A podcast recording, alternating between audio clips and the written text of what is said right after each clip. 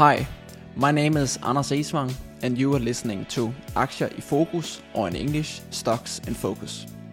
This is a podcast where we delve into publicly traded companies to gain a better understanding of their business models.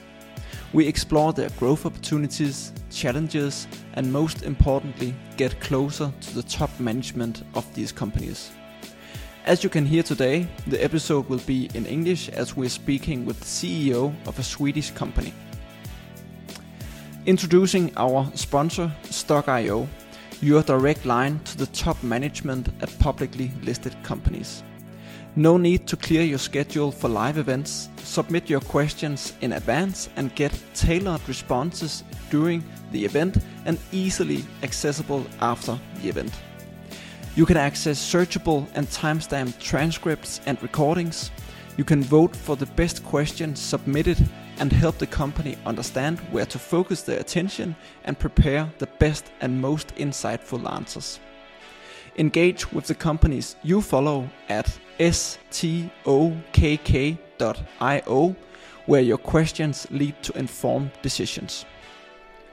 Today, we have a visitor with us from Sweden, Sofie, who is the founder and CEO of Tendo. Tendo is a Swedish listed company but have some roots back to Denmark, as you will hear in this episode. Tendo develops minimalistic exoskeletons for people with spinal cord injuries. And today, we are gonna dive into the product, the business model, and the development of the future. So, a big welcome to you, Sofie. Thank you. Happy to be here. Happy to, to have you here on the podcast. Um, why don't we start off with uh, you telling a little bit more about who you are? What is your background before starting Tendo? Yeah, of course. Uh, so, my background is ra- around product design engineering and industrial design. I actually this was based on my master's thesis. So I went directly from the university to starting this company. Actually, while while, do, while finishing my studies, I started Tendo. Um, so that's uh, directly from university. Had some experience within um, some projects and uh, and uh, internships, but mainly regarding industrial design or product design engineering. And uh, what made you decide to base your your studies around this uh, idea for Tendo? So my uh, my master's it kind of came after a course that we had in my in my master's st studies that was called um, Star Design, I think, and that was a collaboration uh, project between Lund University and NASA in Houston. So I did um, a research course, or yeah, kind of like a research course, ended up in in a concept that I should develop uh, in in Houston. So I created a concept firstly for astronauts based on the idea that we have today, or the product that we have today. So uh, it started in space to enable long distance space travel, and uh, that when I had it, that in mind, I thought like, why not bring it back to Earth?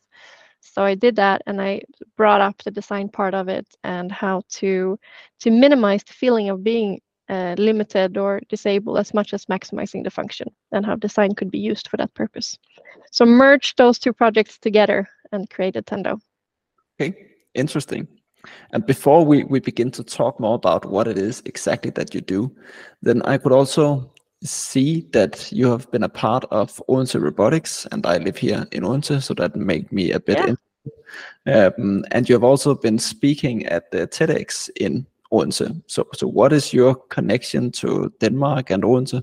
Well, it is kind of what you said. We were a part of Odense Robotics Startup Hub, and uh, we actually participated in a um, competition in 2016, I think, uh, that was called University Startup World Cup in Copenhagen, and we met some people from Odense and from the cluster there uh, in uh, Odense Robotics and Invest in Odense, and they introduced us to the hub, and we were just blown away and super impressed, and thought, well, they're one of the best places in the world to do robotics, so why not be there? Uh, so we decided to move there. Uh, we're there for almost two years and absolutely love the city and everything about it. Like when you said that you lived in Odense, damn it, I should have come and uh, done the podcast live there. yeah, we would have been really very welcome here. I definitely miss the city and, and I love everything about it. Can you try to explain the exact product that you have today and what it is that Tendo is and what it is that you do? Absolutely. Uh, so the easiest way is to imagine a very minimalistic robotic glove. It's called also a hand exoskeleton. And this device, it helps the user in uh, gripping activities. So it helps you to grip an object and to let go of it. And by doing so, you can maybe pick up a pen or, uh, or cutleries or, or you know, brush your teeth and uh, thus, you know, regaining your independence. And it's specially made today for people with spinal cord injuries, people who are who are paralyzed, uh, who can't live the life that you and I take for granted. And, and how far are you with uh, with that today? Uh, do you have a, a product on the market, or are you still in the development phase? We just launched a product uh, mid this year, so around summer this year, uh, we were finally, you know, ready to launch. So that feels amazing. Back since 2016, so um, now we're in a new phase with with the company and everything. So that's exciting to be an exciting place to be to start commercialization and to start sales. And for all of us that maybe isn't uh, that uh, well aware of uh, robotics and the technology you use, can you try to explain the technology behind it? How does it work when you uh, have a disabled person to to use uh, Tendo? What is the the technology in the, in what you do? The best way to understand it is to imagine like a puppeteer when you have uh, wires or strings attached to your fingers and you pull them. And when you pull strings on the inside of your finger, the hand closes. And when you pull strings on the outside of the finger, the hand open. So it moves by, by pulling wires in different ways. It uh, moves your fingers for you. And the whole moving thing that we have up on the arm, and it has um, batteries, motors, mechanical solution, and uh, it's connected then to a textile glove out on the hand. That is very you know it's washable it's minimalistic it's comfortable for everyday use. Uh, and its whole thing is controlled with a sensor that feels um, the movement that you have. So we use this what the what the typical user has existing in their body.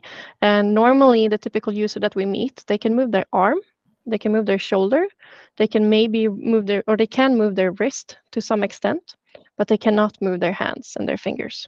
So by utilizing, for example, the wrist movement, we pick up signals uh, that controls the product intuitively.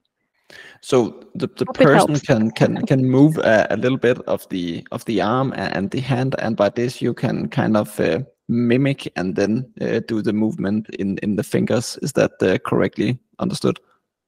Uh, yeah, we can say so. So the hand is can be completely paralyzed, but we use what you have, almost like a remote control. That you use your wrist as a remote control, and when you you do this uh, movement, the product interprets this. Okay, you want to grip, and it pulls the strings, creating the grip for you. And when you move it in another way, it opens back up again. So by doing so, the product could uh, react on what you have and create a movement that you do not have. I think I I get the point now. Then, then okay, uh, who who is the main uh, user group or patient group that you address this to? Uh, currently, we're addressing it to people with high spinal cord injuries, and with that I mean people who have an injury on approximately it's called uh, C5, C6 level. That means uh, if you hear someone who broke their neck, that's typically the the user that we we're going for. So you you broke your neck, you get paralyzed, maybe chest down, and it's very common if you go for uh, total kind of spinal cord injuries, which could be anywhere up from the neck down to to the end of your spine. About 25, 30% is this kind of injury. So it's a very common injury in that target group. And it uh, reflects in that way that you have no um, movement, you know, chest down and often no movement and function at all in your hands. Then what about the people suffering from, for example, some brain injuries, uh, strokes, or blood clots? Can can they also use your product, or would that need to be somehow changed in order to to address these groups as well? It's a, it's a good question. We actually started very, very broad. We started with stroke, rheumatic diseases, elderly, um, yeah, spinal cord injury, but it, it uh, we decided to limit ourselves initially to have a more niche product when we go to market, also to make it a bit easier for us technology-wise, but also um, clinically, because when you're a medical company, everything needs to be proven. Uh, so we need to kind of choose one target group at a time to make it more manageable. So we need probably do some customizations and some changes to the product depending on other user groups, uh, but it will be based on the same core technology. Today, have you tested the, the effect of these uh, patients in regard to how big a change it makes for them to, to use uh, Tendo compared to, for example, a normal person, or how much they they could uh, grip before using Tendo? Uh, well, we decided to go for spinal cord injury because of of that in a way because the the difference was so clear and so different. If you don't have hand function, you cannot eat by yourself. You cannot drink by yourself. And then we put this product on someone who had been paralyzed for over 20 years and it took him about 10 seconds and he could do all that. He could drink he could draw he could eat for the first time in over 20 years and it took him about 10 seconds from putting it on until he was up and running. So it's very intuitive easy to use and a very life changing in a very concrete and direct way. So uh, yeah. So for that purpose it was uh, very clear that we can really make a difference. But compared if i would put it on i would just feel a little stronger. So for me in, in this version of the product. Okay.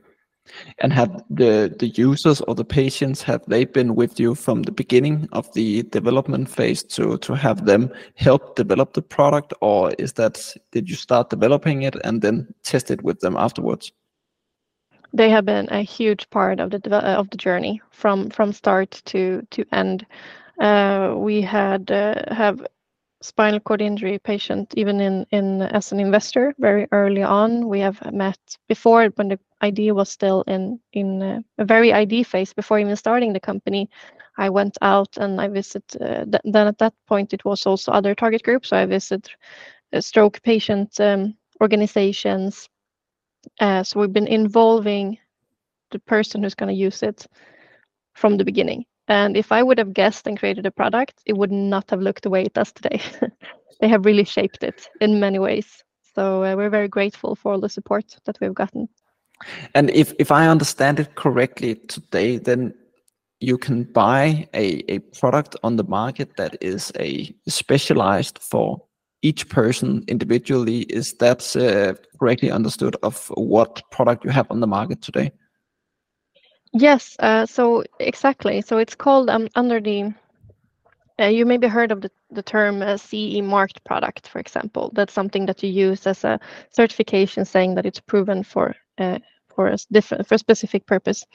Uh, we do not have a CE mark at this point because we instead custom make it to every person. So every product does not look the same, which is kind of a rule if you have the CE mark. We will uh, change it.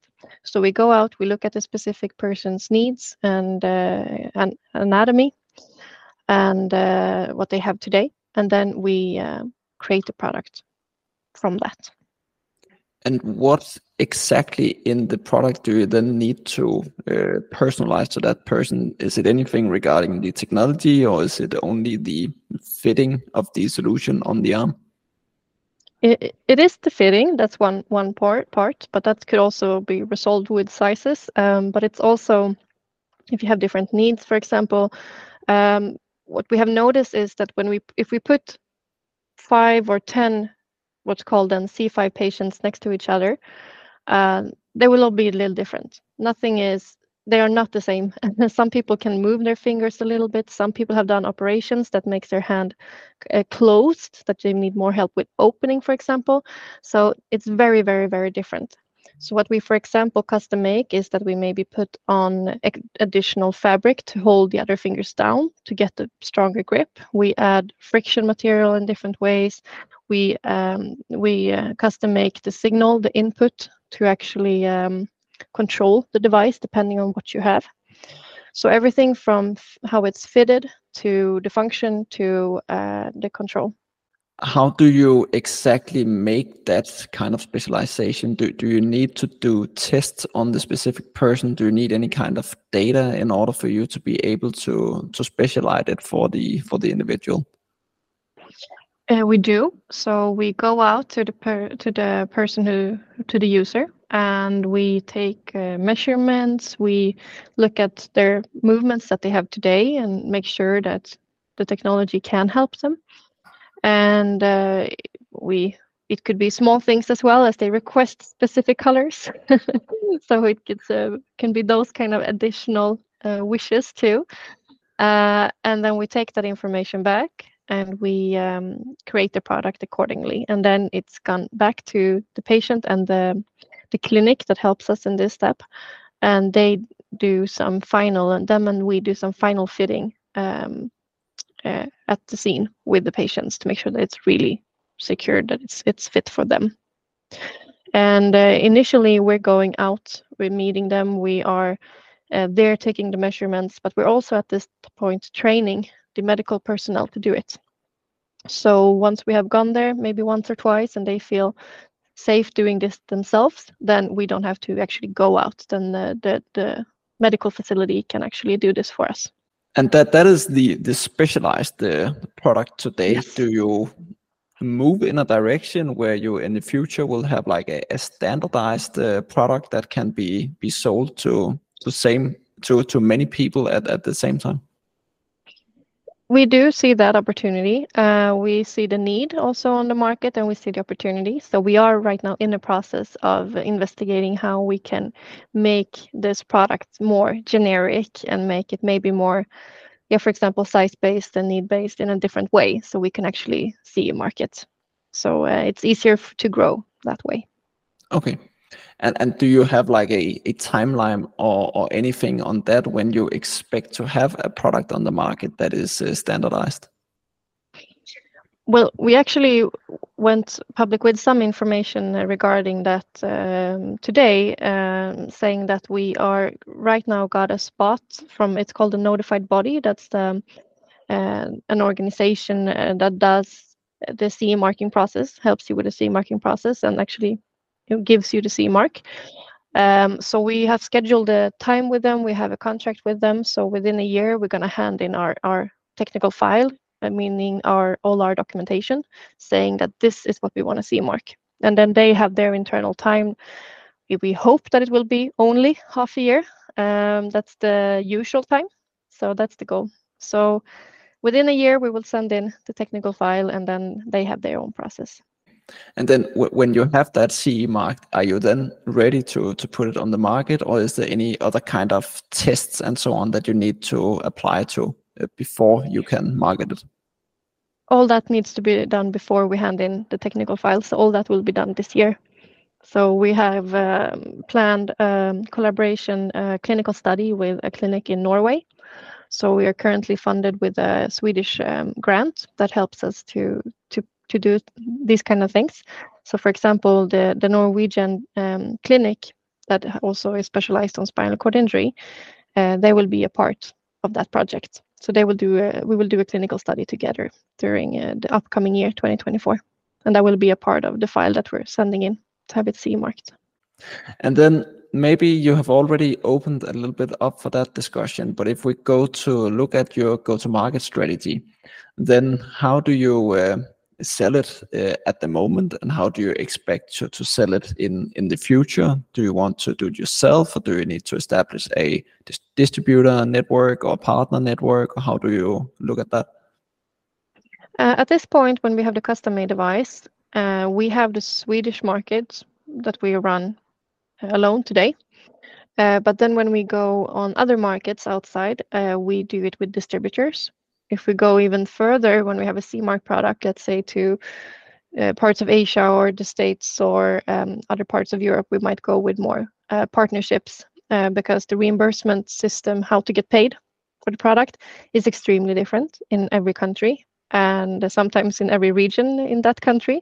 And then you really need the experts at the, at at hand.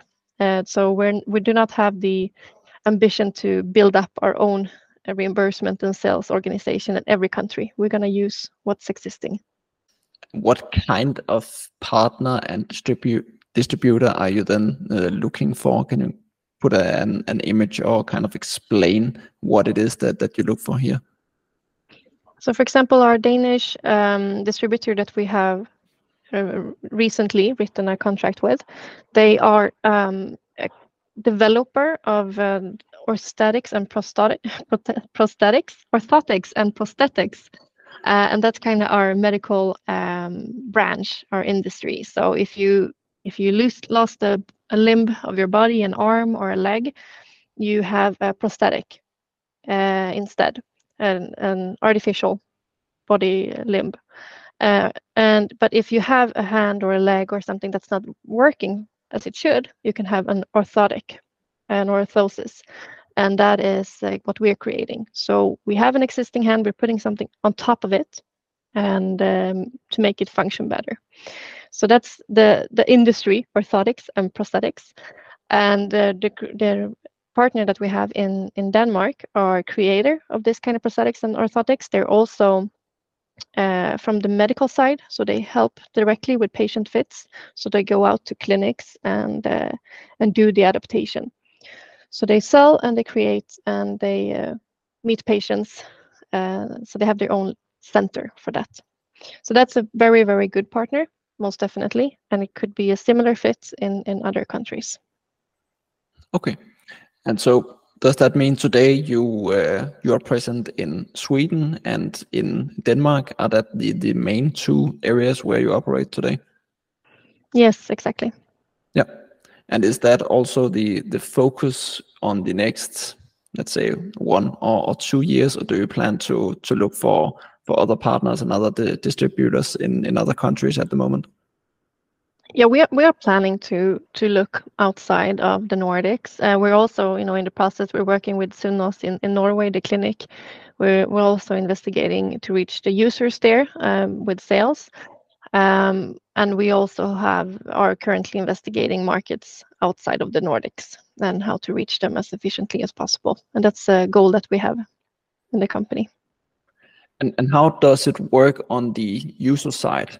I guess that they have to kind of uh, figure out that they need a, product like like yours, and there may be some other kind of solutions in the market. So how do they when they figure out that they need a solution? How do they also make sure that they choose Tendo instead of other solutions in the market? Well, to to start with, there are not many products in the market right now that can help someone with a spinal cord injury. There are people who have uh, robotic gloves or exoskeleton, as it's called, um, but they normally require the user to have an existing hand function, meaning that if you're paralyzed, you cannot operate it. So, from that perspective, we are uh, quite unique. So, the option that the user have today is normally surgical procedures and surgical procedures are often very complex. It takes years to, it could take years to take do all the different procedures that you need to do. It's connected to big costs and long rehabilitation, and uh, often quite a high amount of pain. Um, so, and we also met many users who have done this, but they do it on one hand, but they don't want to undergo it for the other hand too. So they see an option of having, you know, Tendo OneGrip on one hand and operation or surgical procedures on the other one. So these users, they are centralized, the care is centralized. So that means that in, for example, Denmark, all users can be reached to, through, through two clinics. And in Sweden, it's four. So it's not that hard for us to make ourselves visible for the user group because we only have to process two clinics in Denmark, for example. Uh, it's also a very, we notice quickly that it's a very uh, closed uh, uh, group network. People know each other. We start to, you know, bring up one name and everyone starts to, you know, mention similar. everyone knows everyone. Uh, so the word really spreads and it spreads quickly. And we really felt that here. So it's, it's really fun. Um, so quite easy to reach them and they don't have a good option today except surgical uh, procedures. Then what about on, on the clinics? Is it also easy to, to educate them on why they, they should uh, work with Tendo or do they need some kind of uh, care in order to, to understand the, uh, the, the benefits of, of using Tendo compared to other things? what we have experienced so far because now finally you know this fall we can actually go out show a product and really you know show them how it, what difference it actually makes and not only talk about it. And that's been very very helpful. And we have been met with uh, a lot of uh, impressed faces and uh, happy cheers both from uh, clinics and patients. Uh, so and and since the the claim that we're having or not the claim but the benefit the product gives is quite obvious you know you can grip you cannot grip you can eat, you cannot grip or not eat, then it's quite clear uh, what value it actually brings. So it hasn't been really hard to to make people uh, within that field understand the value of it. It's been very easy. Okay. We're also participating in a lot of fairs, both Nordic and international fairs for spinal cord injury to make ourselves more visible. And what is the the price for for the patient if they want to use your product? Uh, it's reimbursed by the, the government, or it depends a bit on where, which country. It could be the municipality, it could be the region, it could be the hospital itself that pays for the product, but it's not something that we want the user to pay for. Uh, it's quite often that the user group maybe uh, have don't can't really work full time and uh, don't have the funds to buy this kind of products themselves. So that's why we also chose to go to go this way that it's going to be paid or reimbursed. And what the, the, does it require from you in order to be able to get the product reimbursed from the different governments? Well, once again, it depends on the country and uh, and uh, municipality and region. Uh, but the process has so far been, for example, if we go for the first sale that we did uh, here in Sweden, that was a decision that the clinic could take themselves. So they went to uh, the hospital um, manager basically and they said we have this patient who has this need. We have this solution. This is the cost. And since it's a custom made device and not a CE marked product they have often a special budget for this. And that enables us to take quicker decision. It doesn't have to be procured by the healthcare. It doesn't have to be a part of this um, uh, aid centers so it, it can go under a specific category that makes it a bit easier to get paid for. If the users doesn't pay for it, you you still get paid. So what uh, how much do, do you make every time you, you sell a solution? well, the short answer is uh, again it varies because it's custom made. uh, but we we uh, I know we've written in our in our prospects and memorandums that we uh, aim initially to have uh, at least 50, uh, around 50% margins. So initially. When you then sell a solution, is it uh, always gonna be fully functional, or does it need some kind of ongoing uh, service or anything that you need to take care of as well? I mean, that can of course always always happen in technology and in new technology. Um, the idea is, of course, that it should be functioning. Initially, we want to have um, some kind of service interval just to check it to see that it's performing as it should, since it is a new technology. Uh, so we see it as um, likable that once a year we take contact and we we do just to check up to see everything is okay. And since it's a custom-made device, it might be customizations that happens. The person might be become stronger or might have different needs. So uh, compared to a CE mark device, it might it, it's probably more interactions with every sold device. But that's very good for us because that gives us very important information of how it's actually used, and we get to really closely follow up. So uh, you never really know how it's working until it's out there. So uh, even if you do your best guess. yeah, that that's uh, that's a good good point when you then do the the service or the ongoing optimization is that also something that can be reimbursed or is the user going to have to to pay for for the uh, for the update or for the service on that? No that should also be uh, reimbursed. We have also discussed a little bit about the uh, the competition in the market but do you have any out there who is some kind of main competitor to you that is doing the the same or likewise as as you're doing at the moment? I mean, we have we have likewise we do uh, maybe for more different um, uh, different industries or different target groups. Uh, what we often or what kind of differentiates us is that our product is very small and light. It's very um, minimalistic, as we call it. I mean, we have met exoskeletons that helps the person lift 15 kilos and it weighs 20. So, you know, it's and it takes an hour to put it on. Then you would probably not do that just to lift that specific thing. So by work, really working with the users, making it easy to put on, easy to use, um, we I would say have a quite unique solution. Uh, but they are, as I said, they are competitors, maybe not exactly in our field. And how do these competitors then uh, price their their product? Are you uh, priced in, in the low end of others, or are you in the high end, or where do you see yourself in, in the pricing here? I would say in between. Um, where, yeah, once again, it's um, different because uh, some of them are a CE marked product that's more mass produced, and then it's hard to compare it in price to um, to a custom made one. When you just order small batches, you do a lot of things by hand, and then we're higher than the more more most of the CE marked products, but we're also in the I would say lower or average field of the uh, custom made products. There definitely are more expensive ones uh, out there. And then if, if we look a little bit on the financials, you are still a company in the early phase of, of revenue with a higher focus on still development, I believe. So how much capital do you have available at the moment?